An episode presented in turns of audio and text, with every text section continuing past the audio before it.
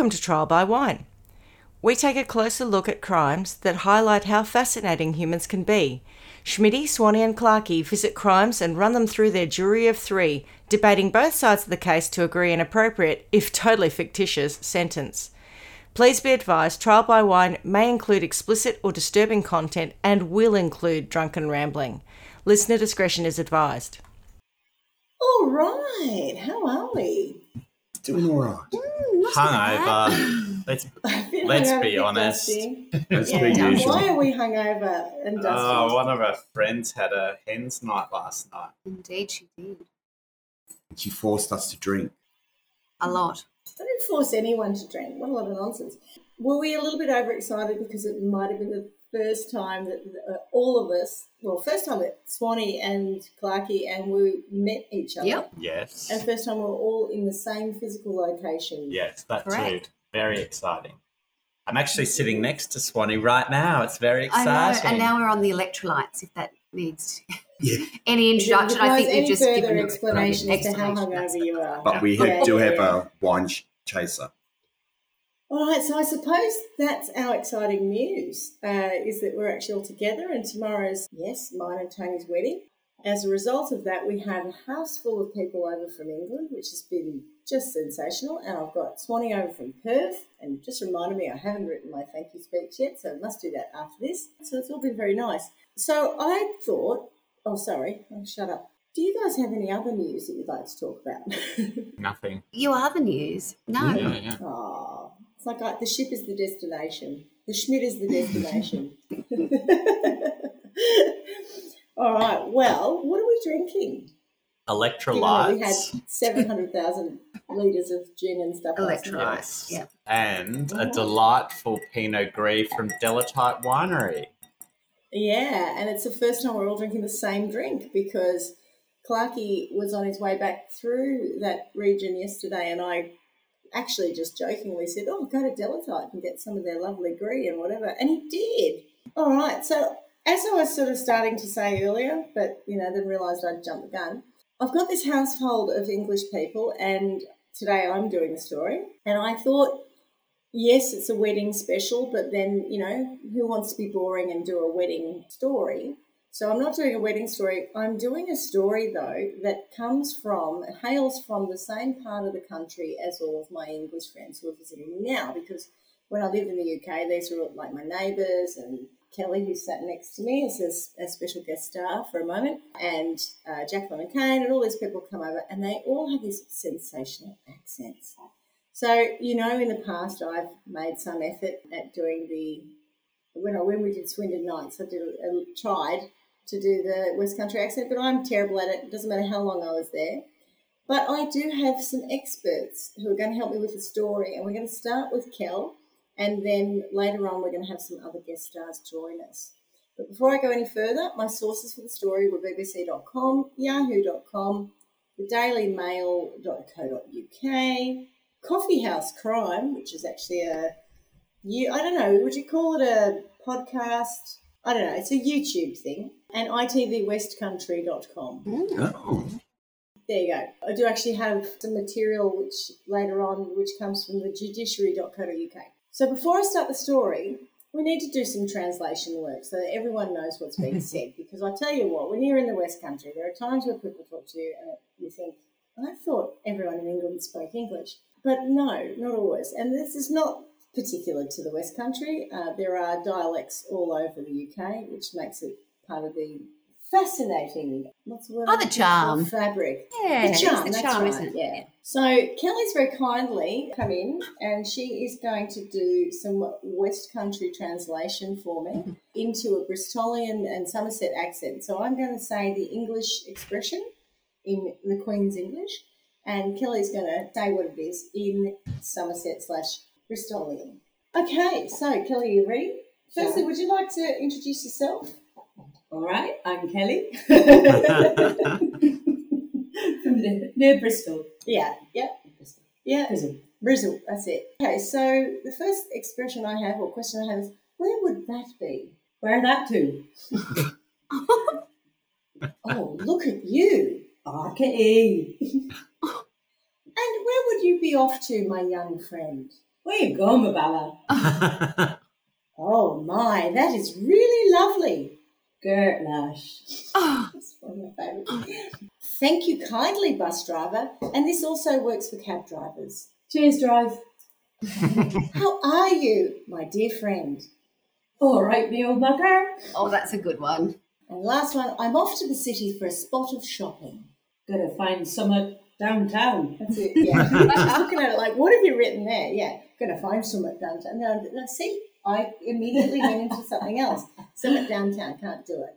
All right, so that was Kelly's moment of glory on Trial by Wine. Thank you, Kelly. Appreciate your time. Problem. She had two minutes. You may stay if you want to, but you can leave also if you want to. It's your choice. Do you want to stay for a bit? Um, how's he doing up there? He's good. How's the He's little okay. He's good. Awesome. Yeah. Yep. So They've Kelly's also Very brought her cute. They've been sort of tiptoeing around. They're like making a little game out of They're it. It's all trying to be really Yeah, quiet. It's all good. They're Um, outside. and yeah, so if you if if I don't edit it out, you might hear some thump thump thump thump thump. That's Kelly's three year old running around the house. He is divine. He is. He's behaving himself beautifully. Okay, so now we have an appreciation for the sound of Somerset. Let's do a little of Swanee's favourite, map time. Oh, Ah, laptop. oh, she goes straight for a phone. Oh, no, Quick. yeah. Where are we going? Well, last night uh, at the hens night, there was a conversation about map time, and I laughed at the fact that Swanee coined the phrase map time and how much Paul hates it. So I thought I had to, I absolutely had to inject it into this story when I got up this morning to write it. Okay, so we find ourselves in Berrow, which is not far from Western Super Nightmare, situated on the sea and not far from Bristol. It looks like a lovely place to live. How's it albeit spelled? B- Did you say? B E double R O W. Did Oh, you say Western bird- Super Nightmare? yeah, Western Yeah, it's actually Weston-super-Mare, but um, that? another friend of mine once Mhm. called it Western Super Nightmare. I'll show you. It's right funny. on the. That's right on the edge. It's on the Bristol Channel. Yeah, it's 37 miles from Frome, which is where I was. I lived for the majority of the time I was there. So, and if you drive, if you just point yourself west and drive straight across 37 miles, you will hit Berrow, which is just on the Bristol Channel. Would you hit other things? Yes, you will. Is the Bristol uh, Channel yeah. that bit of water between there and Wales? Yeah. Oh, right, Yeah. okay. So that's right, and it, and it, I suppose I was thinking about this. Room Would here you call it a panhandle? I think I feel like it's a panhandle if this is America. Um, We can on our map we've got here. We've got. I've just put Weston-super-Mare, but we can see Troe and Frome in our map. So Troy Vegas. so it's, it's further west. I think you'll find it's called Troy Troe Vegas. Vegas. That's a bit like Yeah. that. So where we And then so London came from Bridgwater, which is south of Berrow. Yeah. So if you look further down south, but sort of across from Taunton, you'll see Bridgwater. London is a dog. I just thought it was nice if we could see Frome. Anyway, that was more Mm. important. Yeah, yeah, yeah. So, in Berrow, we find our players in today's story Penelope and David Jackson. And like many domestic tales from the Wild West, this is a little complicated. So, I tried to find out where Penny was born, but I couldn't because, you know, no one puts it anywhere. And it's funny because uh, later on I was watching some footage where she probably did say that, but it was all redacted. Judging by her accent, though, I think she's from London, but I'm not entirely sure. It's either London or maybe a home counties kind of accent. But for today's purposes, I'm going to have two, as Swanee would say, voice talents joining us. And uh, we're going to assume or do her voice in the Southwest accent. So Penny worked as an administrator for the RAF, and uh, and for those of you who don't know, in that area around uh, Bristol, Frome, Chippenham, which is Wiltshire. So, which bits of Wiltshire and Somerset are actually heavily populated by people who work in the armed forces? So the RAF and the army. Yeah, yeah, yeah. So down to Salisbury. You can chip in whenever you like because you're actually much more expert than I am Corsham is a big one. Corsham, that's right, yeah. And Warminster. Mm-hmm. Well, there, Yeah. yeah. there are a lot of squaddies in Warminster. Um, so it's not really that weird that she worked in the RAF. And she was married to her first husband in 1973, and, and he's some guy whose name I read and I couldn't find it again. He's not really material to the story. They had two daughters, but after a few years or less, Penny decided that he was abusive, and so she left him. Then she married another guy not long after, who she decided, or he decided, I'm not sure which way this went, that he preferred men to women. So they divorced. So, still on the lookout for another love and finding work in the RAF a good place to meet blokes, Penny met Alan Warrendale. Unfortunately, Alan was already married at the time Oh, to Beverly. what a She doesn't make the best choices in men, I think. There's a theme. Uh, and now Alan and Beverly already had two daughters of their own and an adopted son. Alan and Penny quickly developed a relationship and embarked on a torrid affair. I say torrid just for dramatic sake, I don't know whether it was or not, which went on for some time. Sadly, Beverly discovered the adultery and was, of course, devastated, which was even worse for her than most people discovering her partner was a cheating rat because unfortunately she had terminal breast cancer. Oh, Oh, Yes, and Beverly died in 1987 at the age of 36. Schmidt, do you know when the um, affair had started? Let's just say in the last year, maybe, Okay. of Beverly's life. Okay, Yeah, so yeah. been. But Alan was really big into Penny, right? So, Oh, so I, yeah, so even if she hadn't died, I, I think things were pretty bad in terms of you know his his where his affections lay. Obviously, that left the path clear for Alan and Penny to get married. And then I read that in one account that Alan was so besotted by daughters off to boarding school, and he tried to send they tried to send the adopted son back into care. Uh, you know, like no, I don't want this one anymore. Yeah, so I was a bit shocked by this. It, it was one thing to send the girls off to boarding school, but it's quite another to say we don't want this adopted kid anymore and try and put him back into care. But that didn't work out for them, so they sent him off to Beverly's parents, for Beverly's parents to raise. Are you serious? Yeah, yeah. So, Look, it's you very difficult to conduct an affair with this child around. Or Do you think I you could know. help her? Five help On your someone. Five months after poor old Beverly died, they announced to the family they were going to get married. So, you know, it wasn't even like we were conducting an affair. It was we just Just in the way. I think Yeah. I think the way I read it, or what I read, was something along the lines of Alan was so into Penny that he just wanted to put all of his time and attention into Penny, and so just decided that you know, He just wanted to Someone else put can all help. his hoodie in her cha cha. oh, yes, I think you're quite right. So Alan and Penny had a daughter of their own not long after that, and her name was Isabel. Is Isabel, sorry. Oh, they had a baby. Yeah, they had a little baby girl, Hmm. and for and remember somewhere along the line, Penny had two daughters of her own Yeah. from Yeah. her first marriage, which I could never find anything about. Went to boarding school, never to be seen again. Yeah, I don't know what happened there. Yeah, but she they had the daughter of their own, Isabel, and probably because he had to pay for boarding school for his daughters to be sent away, he had some money issues. So he went to Beverly's parents and asked for some money, who I think did help him a bit. But then So Beverly is his ex. Oh, His- sorry, his, his, his- deceased his- wife, yes. and said, "I need some money for, to help with the girls' education, potentially." I'm guessing Yeah, so. yeah, Yeah, that would make yeah. sense. Oh, sorry. Well, anyway, yeah. He could take them out of boarding school, but anyway, I'm not judging Alan. Well, it'd be a big investment. It's Are a lot of not? money. I am. I reckon you're totally judging him. I'm, Well, okay, I'm okay with it. Yeah, yeah. I feel like they just chucked their children away because they were inconvenient. And then they get oh. another one. Yeah, yeah, but that's theirs. Anyway. Yeah, uh, Anyway. Um, so Alan had these money issues. You're allowed to laugh. it's all right. Alan had these money issues, and after getting some help from Bev's parents, he ended up taking work in Saudi Arabia. Remember, he worked for the RAF. Mm. So while he was on post, Penny got a little bit bored. Oh, Mm. Penny, She's a love, fucking isn't she? Randy.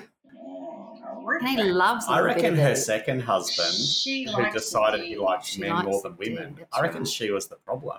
mm. She was such a nasty woman that she turned him gay. It works Yeah. like that, you know. Would you go so far as to say she's a troll? You would know better than I. How she had a fix? Well, she had changed her job, so she was working in the RAF and then Yeah. she in, in admin, and then she moved to the armed forces because apparently the money was a little bit better. And this was about the early in the early 1990s. And she was working as an admin, and she met the dashing Lieutenant Colonel David Jackson, who was 12 years her senior. I'm not sure. In England, do you say lieutenant or do you say lieutenant? Lieutenant. Is it? Okay. So David, no surprise, was also married and had children, but couldn't help himself, as this woman is clearly irresistible. Did she have the MP? Military police? Not for, not for the second husband, she didn't, did she? That's No, true. no, it didn't do anything for him. But like, no, I'm not sure because I wouldn't have said when she was younger she was unattractive. Remember, the MP is about an unattractive woman who somehow miraculously just pulls the D constantly when attractive women can't get a date.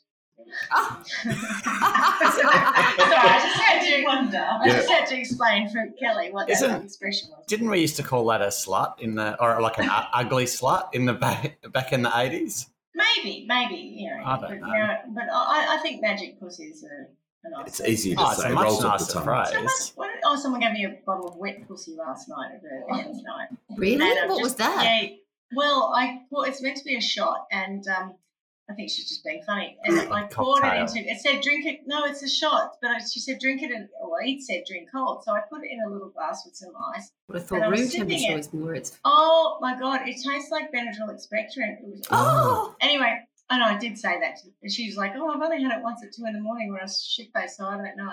Is that what they normally right. taste like?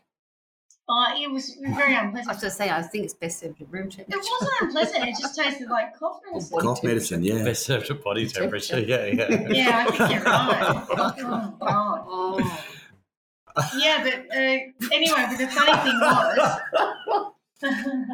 funny thing about that was though later on, Rosie came in because she's the one who gave it to me. She said, "Oh, Caroline," she brought the glass and she put it in my face and she goes, "The little boy just spat in it." And I was like, "Well, he's In the very wet dis- pussy. in my Wet wet, pussy. pussy." and so I had to take it and throw it in the sink. I'm talking about the drink. obviously. I I threw it had in to the sink chuck it I in the sink. he's very dis- he's very discerning. He knows a bad drink when he's when he walks past it. I don't know how that happened. But Kelly's laughing because it's I'm boy. telling you, Good dogs boy. are going to be knocking on the door with Mm. this poor child. No, he had lots of supervision. He had a lovely time. As we learned from her relationship with Alan, given that remember she was quite happy to conduct an affair with Alan, Penny didn't seem too concerned about the sanctity of marriage or the promise to be faithful to one's partner, which I'm going to do tomorrow. Actually, no, it's not in my vows. So she and David started an affair. And Alan's still in Saudi in Saudi Arabia. He's in Saudi Arabia, Okay. yeah. So in 1993, and uh, look, I think I don't know a lot about people in the armed forces, but it, it, it wasn't a well kept secret, put it that way. Ah, So it didn't take very long for Alan to become aware of the affair. He returned from Saudi Arabia and he found out that David had very uh, kindly also paid to have his two dogs, perfectly healthy dogs, by the way, put down. Obviously, they were Who uh, are like, these people? like the previous children. Kelly, is this these normal? stories. You know, oh, well, of course it's normal. Yeah, it's totally tame. There is- She Oh, said, kill- kill the quite pets. tame. Oh, goodness, groceries. Kelly's just Oh. waiting for the story to start. Why do She's like, and, call it the and Wild West? Just also Yeah, this is so- nonchalant, yeah, isn't is it? part Oh, of the just the course. When's the story going down to start? It's, yeah, well, it hasn't, you're right. It hasn't oh, started. oh started. no, he paid for it. It's not like he did it They himself. kept walking Such into the thoughtful room. person. I think the like dog's going to tell inconvenient, someone their think. secret. So, uh, sadly, when he returned from Saudi Arabia, he found out about his dogs and he obviously confirmed that his wife was being unfaithful to him. And within about, I think it was three days, he committed suicide. Oh, Yeah. I didn't know we were going there. Jesus. Yeah, yeah, he was very upset. Well, sorry, he was very upset. That sounds ridiculous. dear God! So he's come He home. was very Devastated. I know, Oh, sorry. That's, that's um, yeah, so that was very bad. At his funeral, Penny was pretty much unmoved. Didn't give a shit that she was having an affair and that it probably caused him to kill himself. And that's it. Didn't show any real grief at the loss of her husband. but people and people knew. That would be a bit Yeah, yeah, awkward, yeah. wouldn't it? and his family were understandably unimpressed by her. Well, look, the way that they, this woman operates, I'm sure thought, oh, that, that worked out quite well, all things Mm. considered. That's one other person I don't have to ship off or kill. Job well, done. there was a, a like, there's no evidence of this, but there was a suggestion, possibly by Alan's brother, I think, uh, or people in Alan's family, Yeah. that she may have even put the idea in his head, um, you know, and she may have actually Mm. manipulated him to commit suicide, so or complete suicide, whatever is the correct. Melissa Carter. Mind man. Unless a caddick. No, No, who was the one who texted Oh, Oh, oh, yeah, yeah, yeah, Yeah, yeah. yeah, yeah. Well, a I, bit of it was death on- coaching? Yeah, yeah, it might, maybe, but there was no evidence. There weren't seven hundred thousand text messages saying just Do it, yourself do it, do it, one. yeah. yeah, yeah, yeah. So Penny's now free to remarry, but what of David? Well, of course, David's marriage wasn't working that well out that well for him either, and his wife, with his wife finding about, His wife wouldn't kill herself, so they had to think about what they were going to do. Some people just are so, yeah, no, so I about think she just, themselves, aren't they? she just divorced him. You know, Ah. she, she went the sort of standard route. So yeah, his wife found out about the cheating, they divorced. allowing David and Penny to get married in 1996. How many The- is she up to now? Four. her fourth, yeah, yeah, yeah. David actually adopted Isabel because Isabel would have been about three at this point. No, in 1993, Alan died, so she was, but she was very young, right? Uh, and the couple raised her with Isabel actually thinking that he was her natural father. Yeah. So they Right. Pretty Just much erase, We won't yeah, mention Alan. Alan, or just all the stepsisters or any of the other siblings or anything like that. We'll just pretend that that never happened. In 1998, which is pretty early in their marriage, they got married in 96. David's son Gavin also committed suicide. What? Oh my lord. Yeah, and he left a note saying he didn't want to end up like his father, a cheating rat. Um, now, I've no doubt that this was a terrible blow to David, who then went on to suffer with depression as he processed his grief. And of course, he would have felt responsible because the son's citing that basically, my I don't want to be like my dad, so I'm going to kill myself. Ooh. So around this time, There's Penny other ways of not being like your dad, isn't there? Yeah, there is. You know, cutting off all contact and Yeah. you know, That's a weird leap to make, really, isn't it? Unless you've actually been cheating on someone else, you so- just want to punish your dad. Putting your dick in your pants. That'd do Yeah, it. you could do that too, but I, I look, you know, obviously there's probably more to Gavin's situation than just that, but that's what he put in his note. Yeah. Around this time, obviously, uh, David is, you know, really struggling with his emotional state, and they were stationed in Germany in 1998, and David actually became quite violent towards Penny. There were several instances that were testified in the later court case that comes up. Dad would smash things, you know, like smash up her keepsakes of her previous marriages and all that sort of stuff. And at one point, their daughter came home from school to find Penny pushed up against the wall with a bloody nose. On another occasion, when David's family were visiting them in Germany, so I can't remember who, but a bunch of people came over, he held a knife to Penny's throat, and it took three guests to pull him away from her. But David did seek help and got some counselling, and over some time he did come out of his depression and cease to be violent. And Penny and David went on to eventually retire and settle in the lovely town, and here we go, of Berrow in Somerset. So they're married for over 20 years at this point. Oh, wow. They like travelling, yep, and they've been on several cruises. And there's no real connection to the cruises in this story, but I oh. enjoyed that. I read ah. that over and over in all these different story, you know, all these different affiliate things, like it was some kind of defining factor about them, you know. So apparently we're joining some kind of club of cruisers. And if anything happened to us, they'll say, well, they liked cruising. From the outside, they seemed like a happy couple. Everyone thought they were, you know, A happy couple. a happy couple, that's right. But there were instances where they would bicker and fight. Then along came COVID. Oh, Yes, as we We're that far down yeah. How now. how old are they now by COVID? They're in their 60s. 60. Or actually, he's 12 years older, so he's. He's in his 90s. She's 65, 66 at the time. He's 78, 77, 78. Okay. Right. And as we would all recall, we were in and out of lockdowns, so whether here or in the UK. And we all developed ways to still connect with our families who didn't live with us.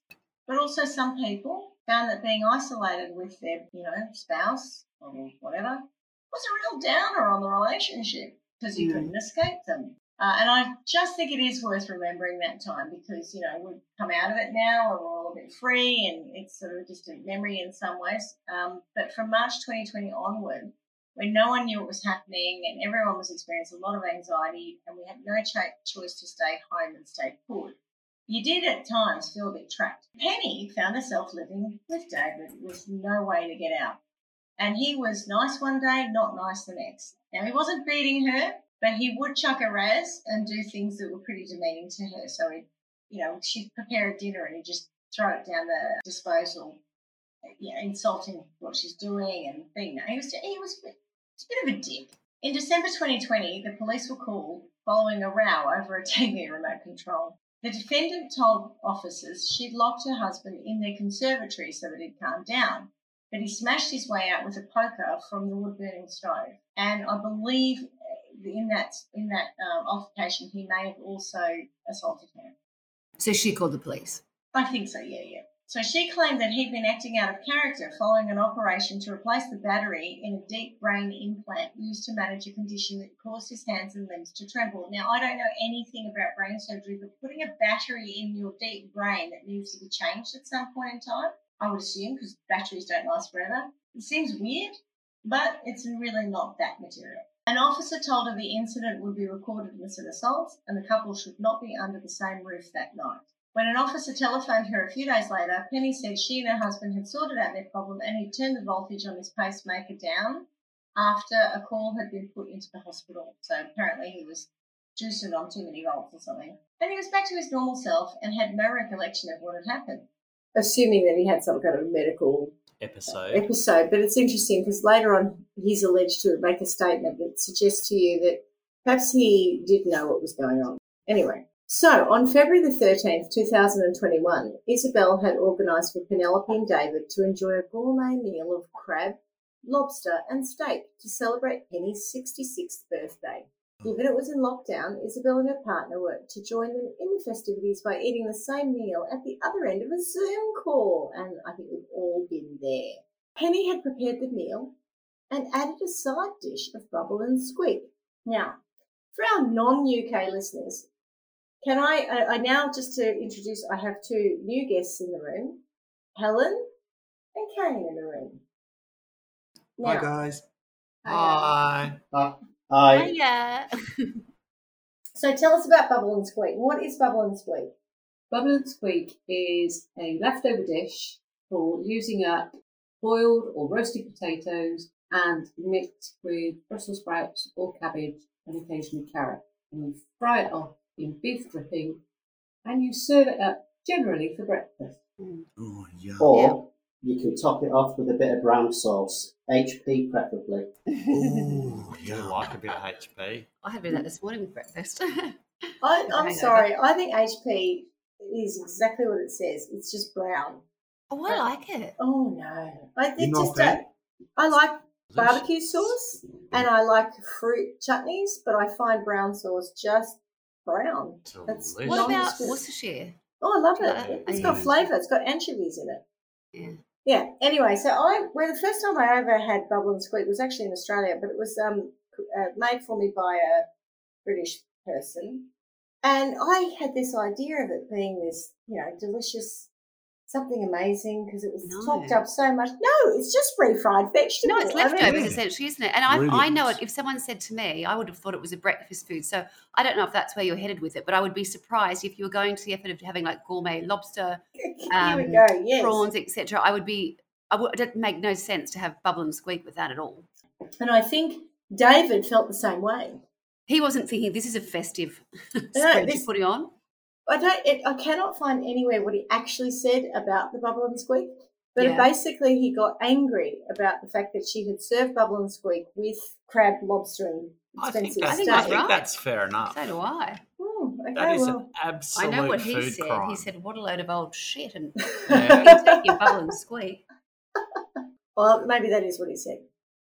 And as you say, it was a breakfast dish. This was served with a gourmet dinner, so it was a bit odd. Hmm. Yeah, So it's a anyway. crime. Uh, yeah. You know, did, Well- she, did she survive the episode? Like the Yeah, dinner? yeah, she did because this, but this aberration of a side dish She dish. was lucky. She was, but this total aberration of a side dish caused David to get very angry, apparently. Speaking about her husband, she told police, His face changed into something I had seen so many times. I knew at the end of the call there would be trouble. She said she went to bed in fear and put a knife under her pillow for protection. Oh, I felt I couldn't do this anymore and tried to take my own life by slitting my wrist. I told David I'd had enough and couldn't go on. According to Penny, he responded, Get on with it then. oh, sorry.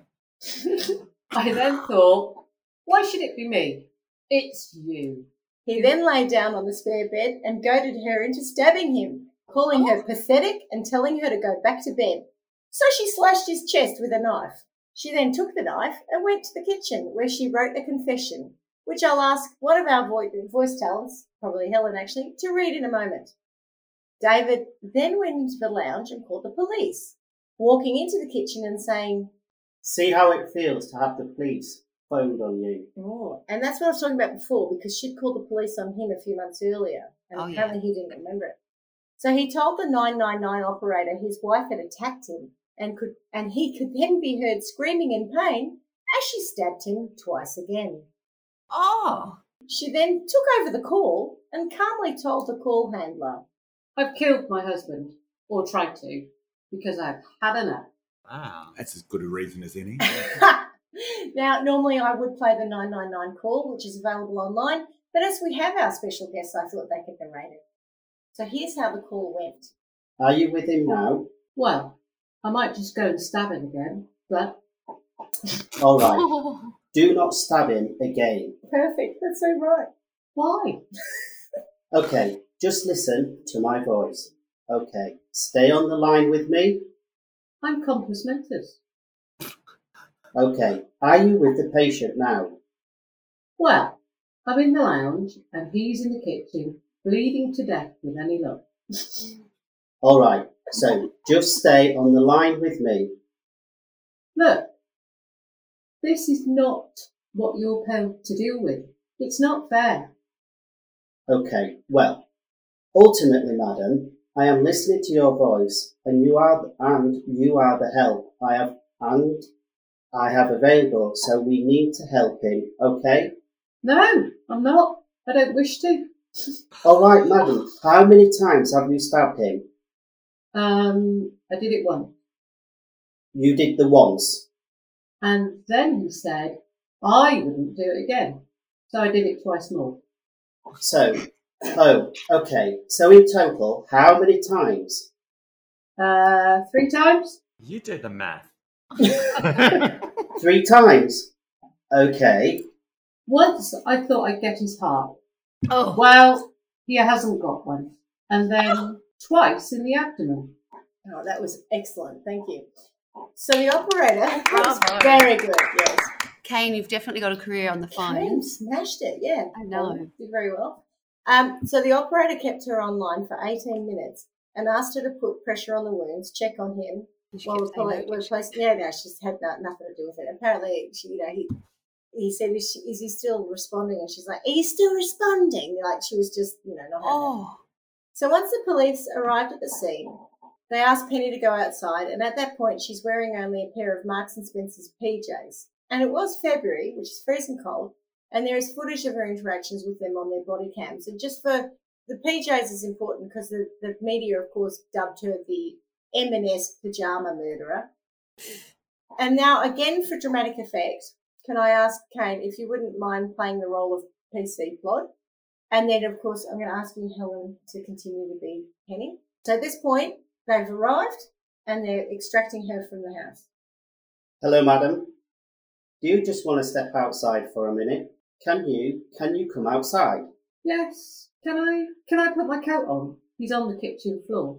Okay, at this moment in time, if you just listen to my colleague, mm, under arrest, suspicion of attempted murder, mate, to Penny, under arrest, suspicion of attempted murder. Yes, definitely. Hopefully it's not attempted. So you do not have to say anything, but it may help your defence if you do not mention, when questioned, anything that can later be relied on in court. Anything you do say can be given in evidence. Is that right?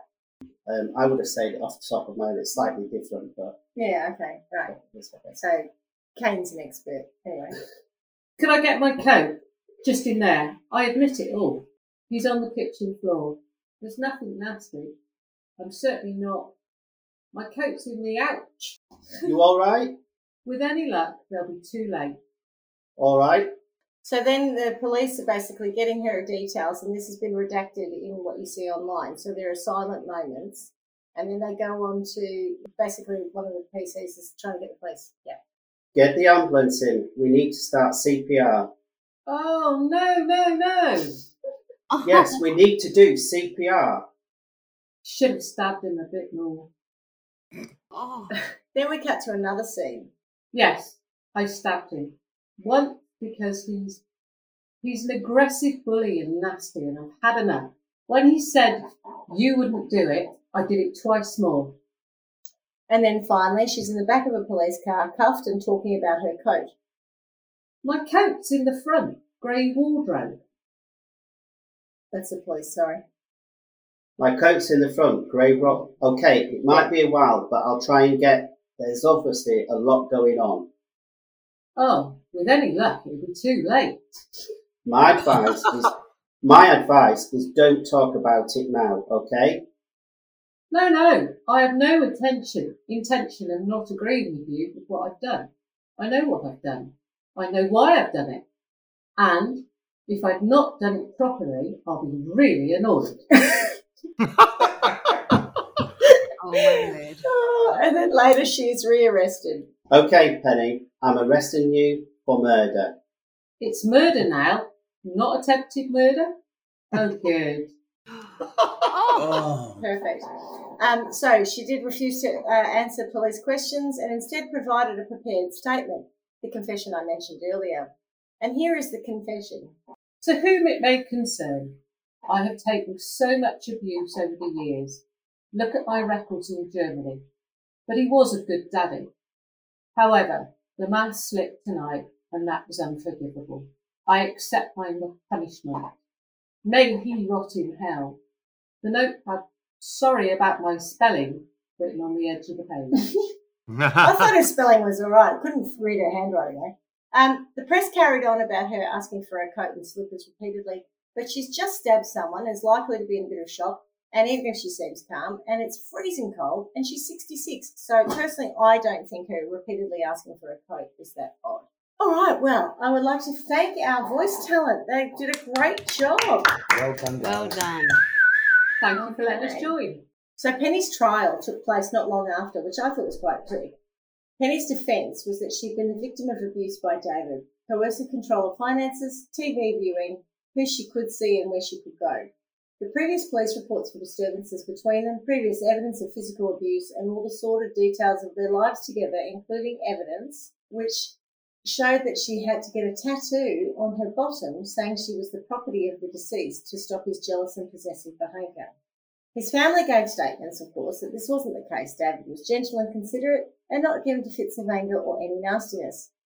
Eventually, the jury found Penelope Jackson guilty of murder and she was sentenced to life with a minimum of 18 years imprisonment. Here are some of the sentencing remarks available on crimeline.co.uk. This, so this is the judge, right, at the end of the trial. And I don't know that I agree with all of this, but I just think it's probably worth a bit of, it's a good bit of context. David Jackson was 78 years of age when you murdered him. He was a kind, gentle, and caring man.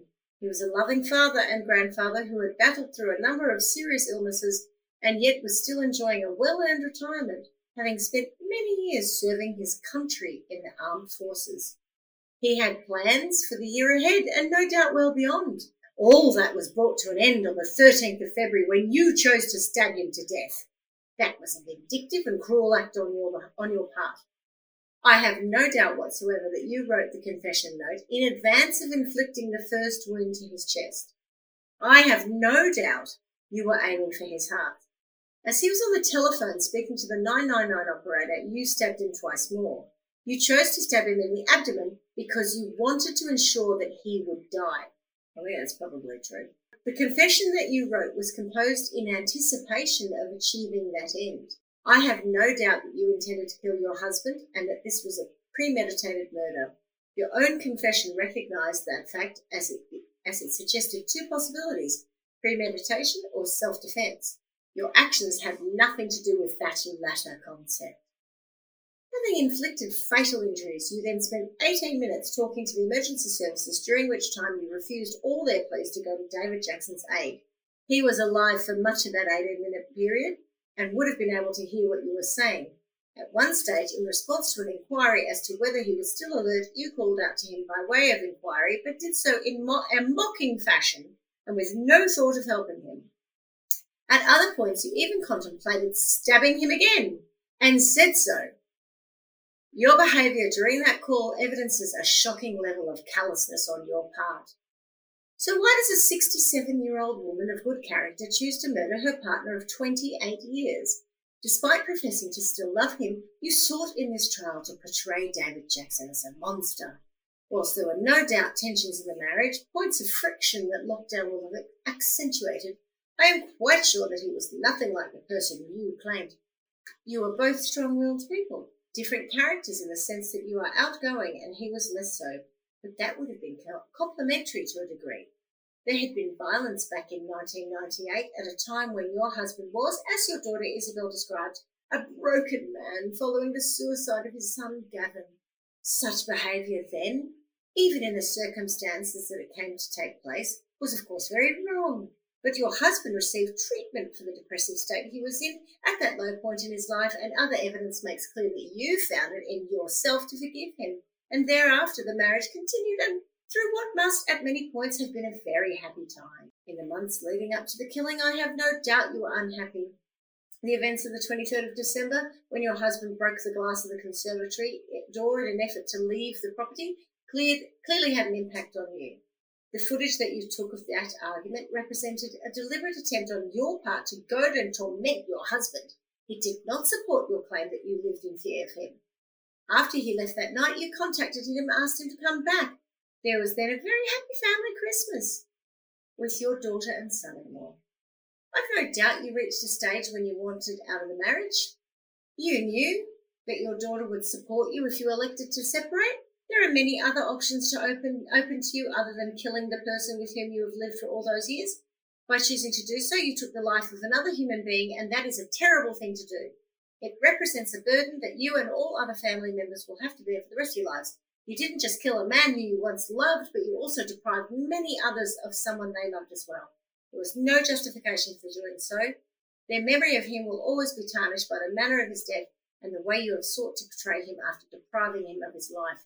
During your four days giving evidence, I did not detect a shred of genuine remorse on your part for the terrible crime that you have committed. He goes on, blah, blah, blah, and basically says, um, I have no doubt that you killed your husband. Uh, sorry. Uh, he basically says, I'm giving you life imprisonment, minimum term 18 years. There you go. So that's what the judge Wow. said. What a judgy much? I mean, honestly, Oh, but I found that a little bit, you know. were they besties? yeah. well, How did he I- know what he was like? Correct. I mean, it- it's so definitive. That's my part that I have an issue with what the judge is saying. Like, no, you definitely did this. This was he was a lovely man. You're a callous, nasty person. Oh, come on, buddy. Obviously, the prosecution did a good job, but I just, yeah, I was a little bit surprised. Anyway, Did yeah, is on. there is there evidence of her being manipulative or There was a testimony from other members of the family, mostly on David's side, of course, that said that she was she used to bait him. She was always looking to. She was a bit trouble, you know, not trouble. Yeah, troublesome. She she she'd start the fights. She'd she'd start family dramas, that sort of stuff. She she was the trouble, but it's all from his family's side. Her own daughter Most of her family seemed to have disappeared. So her two daughters Yeah, from yeah. her original marriage, then the stepchildren were all shipped off anyway, so they had no connection. So Isabel's really the only person. Isabel's person the only person, yeah. And Isabel does acknowledge that there was violence when she was younger in the early nineties. Uh, she has memory of that. She says, other than that, the family like they would, they would fight. Everyone has pretty much said they had a turbulent relationship. They would Yeah. blow up and fight with each other over time, but they were as bad as each other. Is pretty much where where people have landed on it. Not everyone though. I'll get onto that in a sec. And I think Isabel's position is kind of it's real. I, I can't even imagine what it'd be like for a person who loves both parents to have one kill one parent kill the other.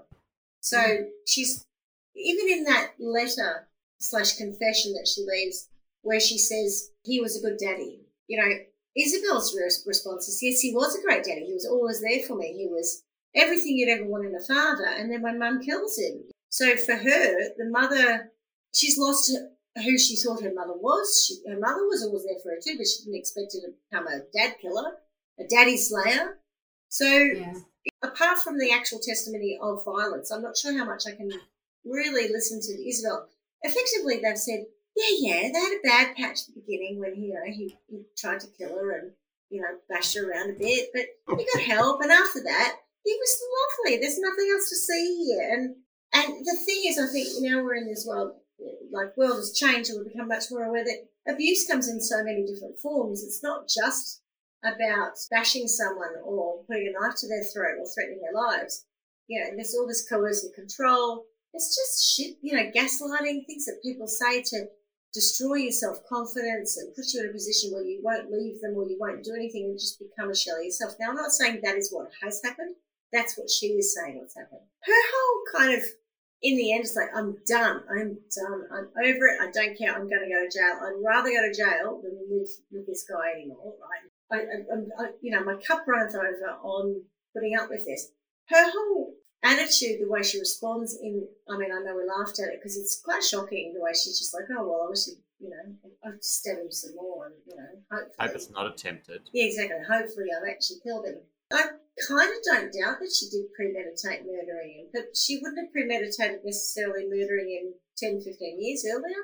It's not like she spent 28 years thinking about killing him. I think it did get to a point where she just had enough. It's enough. And yes, she could have left, but we've, we've talked about this before where people, it's easy from the outside to say, why didn't you leave? Why didn't you get out? Hmm. I'm trying to understand.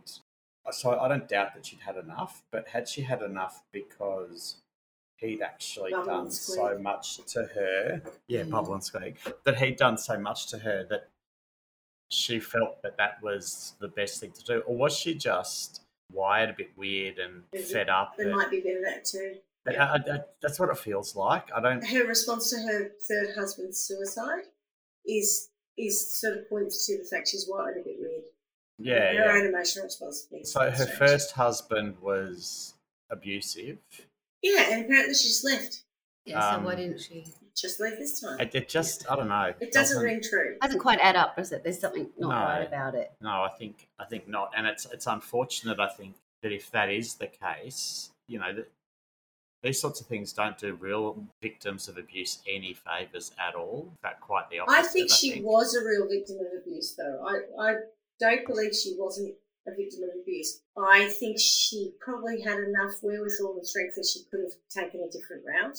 You know, she didn't have to kill him, but I don't doubt that he was abusive. His own brother, David's own brother, came out in defence of Penny, saying that David was an absolute bully and then real nasty pasty. You know, he talks about it. He's saying she was always lovely and bubbly, and you know, from his perspective, this is David's brother. His perspective, she was this lovely personality. You know, she's got a big personality, definitely. He, he just always felt sorry for her, basically, because he saw that David was a pretty nasty individual. But of course, the flip mm. side is other members, his sister and that, have come out and saying how bullshit he was lovely and Right, she was a narcissist. Yeah, so, you know, and of course, Alan's family have now come out of the woodwork saying, yeah, well, she didn't even respond to, you know, our brother's death. You know, she just didn't give a shit. She had an affair. She's a narcissist. She doesn't care about anyone. She just trades up husbands. You know, she's she's got her heart kind of thing. So I, I just think, it, for me, it is difficult because. But I did, I did like this quote from her, and Helen's left the room. But for me, the question is: um, Is it cold-blooded murder, premeditated, or a spur of the moment reaction? And in her own words, this wasn't the straw that broke the camel's back. It was the whole bundle. So like it wasn't just one more thing, it was just the whole lot. It was just like, I am done. Yeah. Yeah, and as I said, I'm pretty sure he was controlling and abusive, but yeah, she shouldn't have killed him.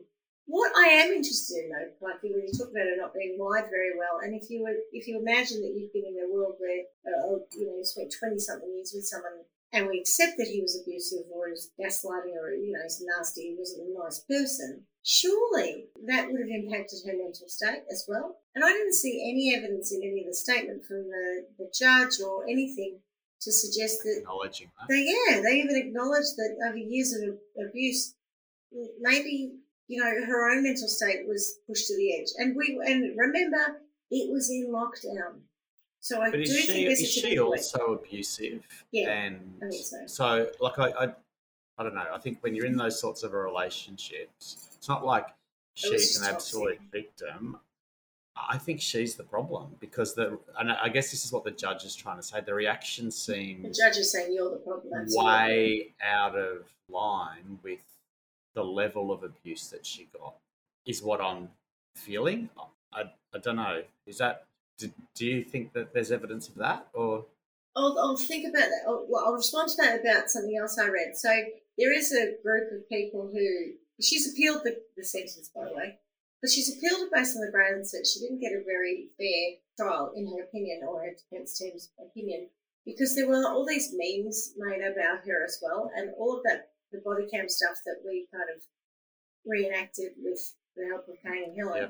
So in the public, all in the was it? public eye. And so people made up their mind about made up their mind about it. And she does seem completely remorseless because at that moment she is. You know, that is No, but even so even in the trial, she was remorseless, wasn't she? according to him, he says I haven't seen any remorse. And I, she might, for all we know, she might have a personality thing or a, she might be on the spectrum. She might not have that kind of emotional response to certain things. I don't know this woman from Adam, right? Anyway, what I was going to say is that that group of people who are who are complaining about and petitioning for her appeal to go ahead have also pointed out, and we've talked about this before, that there are, they've cited two cases of men, one who strangled a woman to death when he was having rough sex with her accidentally, and he got four and a half years or something in jail for that. And another guy who murdered his wife for whatever reason was not a victim of abuse from the wife, and he got a much lesser term. So they're saying this this judge has just gone right. You know, like if it was if we were in the days of capital punishment, he would have had her hung.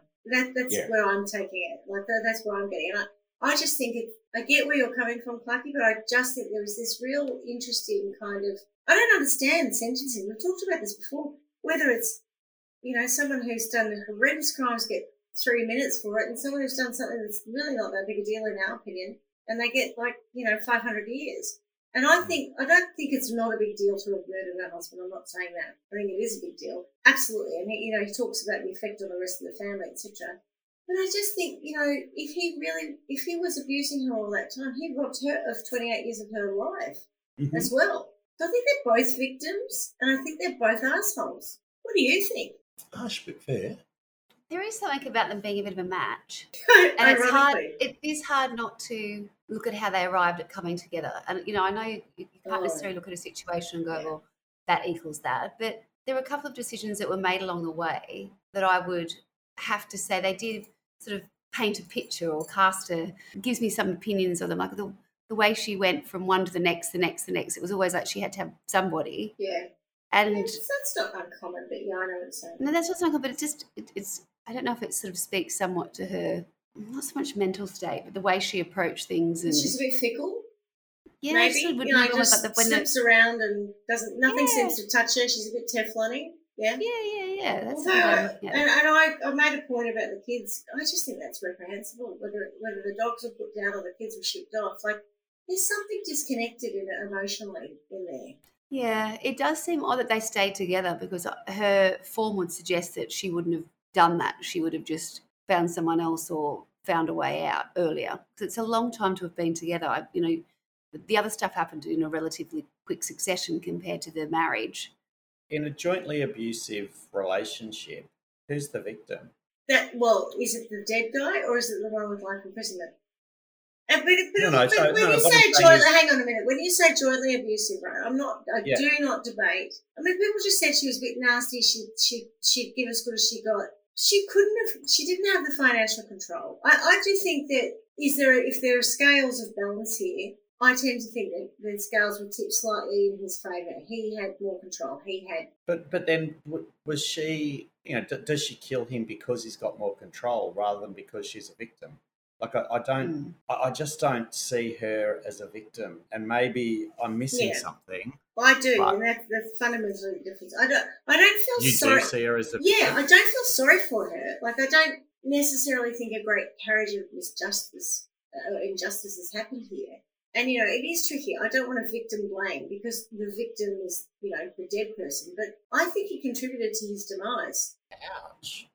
I do uh, by being a prick. And let that be a lesson to people who think that they can be pricky out there. You might get a prick with a knife Yep. three Pick the times. pricks. Jesus. I think they're both toxic. I don't think they should have Only stayed it's not together. too late to call off. I'm just looking at my engagement ring, which That'd I be just great. cleaned, and my, and my beautifully manicured nails.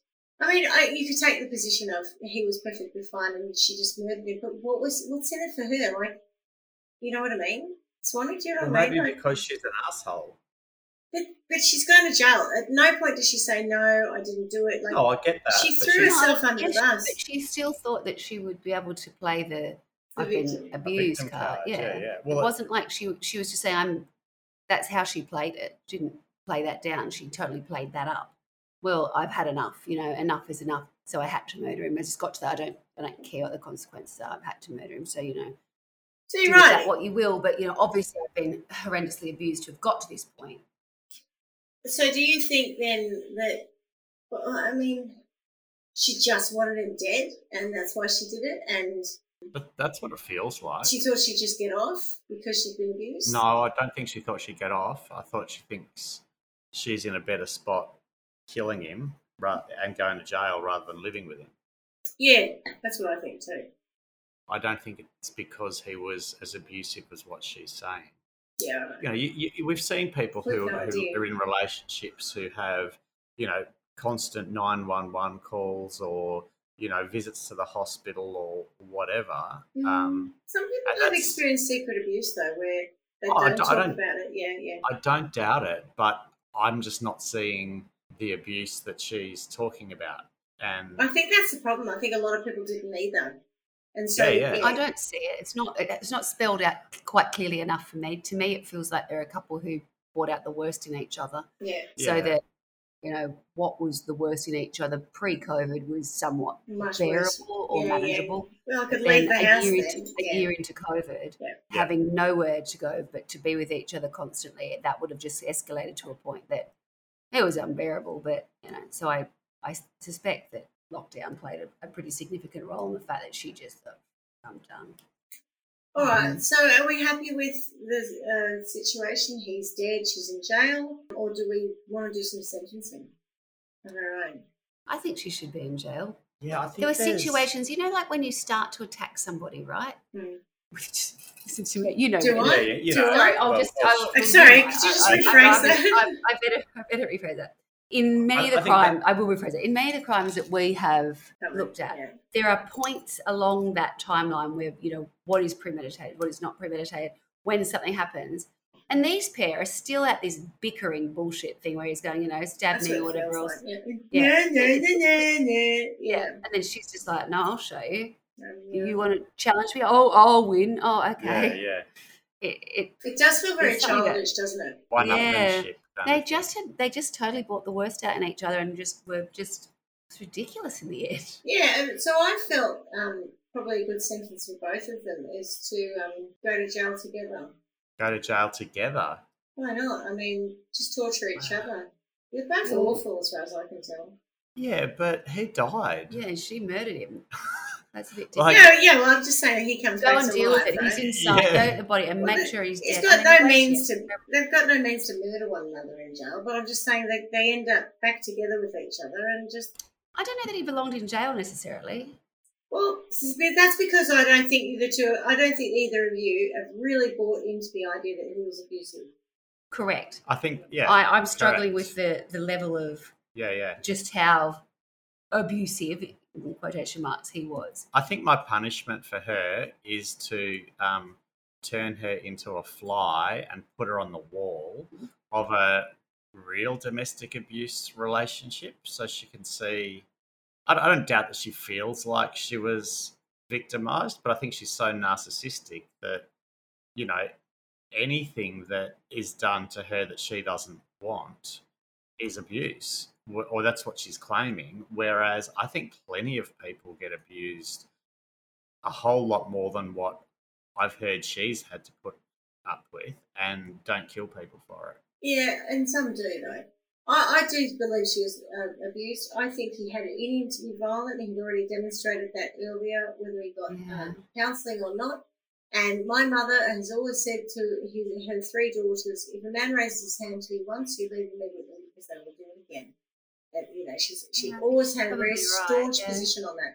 So I do not find it difficult to believe that at certain points in their relationship, over that 28 year span, beyond the original 98, uh, 1998 um, incidents, that he could have been violent towards her. And he Yeah. certainly, if he wasn't violent, I think he had issues with managing his emotional response, which is what created that initial abuse in the first ca- case. So I don't find it difficult to believe that he was abused.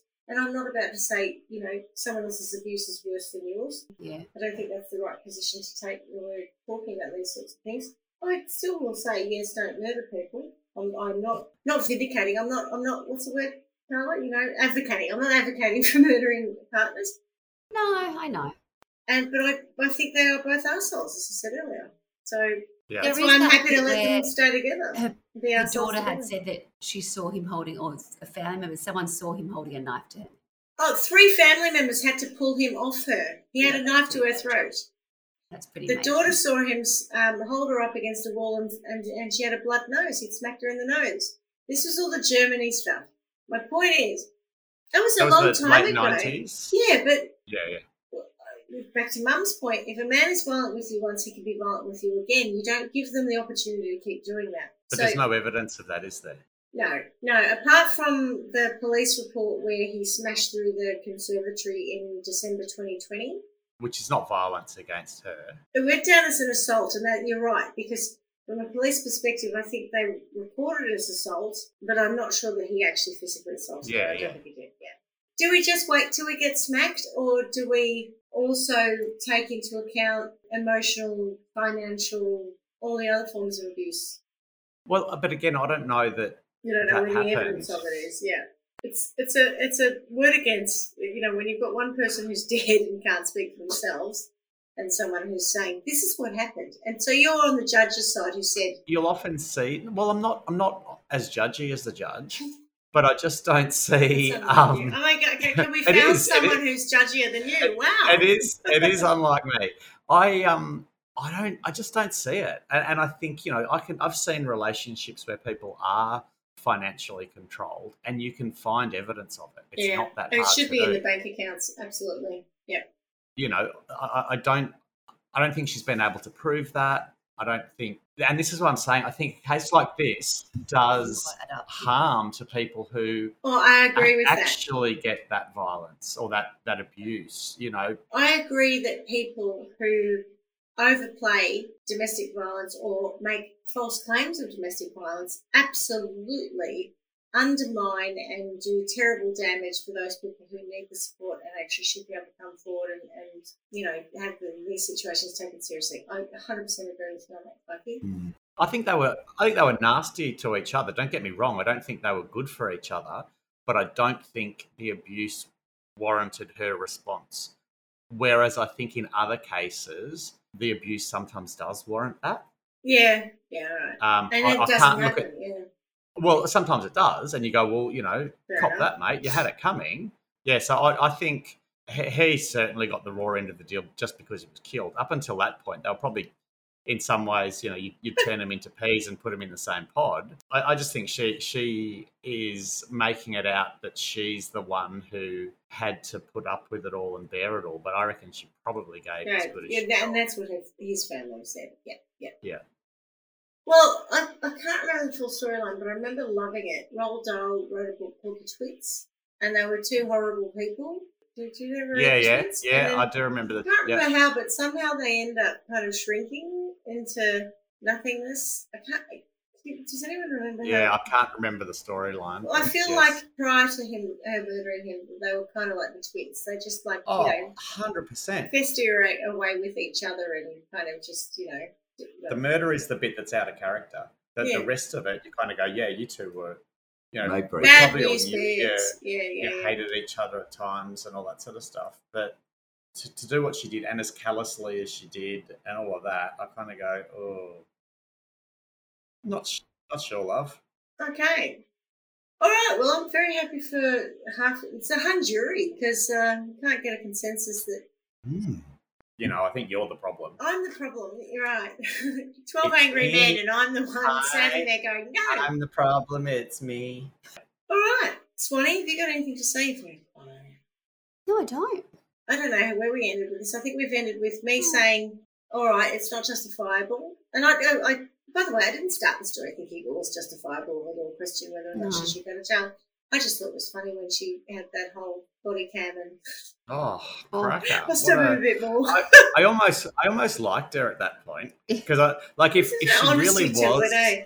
Oh, and yeah, I know, I know exactly what I'm doing, Mm. and Yep. you know, And And I I, hope I've done a decent stop job. it. Don't Stop go trying in to yet. Just let him stop die. trying to say this didn't happen. Stop trying to think that I might be defending myself. I did it. He deserved it. so then I guess the question comes down to she may still feel that way, and in fact, I think she does. And I think she said something like, "I don't care if I go to jail. You know, I'm happy that I Hmm. blocked him off." Thank you very much. I, I, I thought that was amusing. I know it's not a wedding.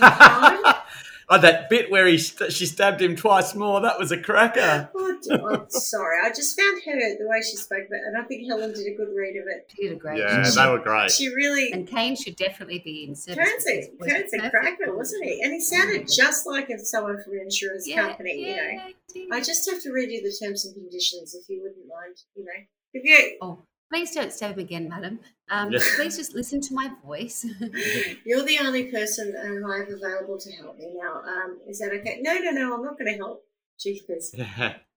All right. Well, thank you for the pre-wedding podcast. I know we squeezed it in, and you know that's the dedication that we have to our listeners, isn't it? That we wouldn't uh, pause for a moment. Even a wedding won't stop us recording. And on that note, as I say every other time, miss you already. Goodbye now. Ciao, ciao, ciao, ciao. I'll be back now, you hear? All right, we love you. Thanks for listening to Trial by Wine. You can contact us at trialbywine at gmail.com. Please rate, review, and subscribe to Trial by Wine on Apple Podcasts or wherever you get your podcasts. If you'd like to support us, you can become a patron at www.patreon.com, Trial by Wine, or visit our website www.trialbywine.com to donate to us.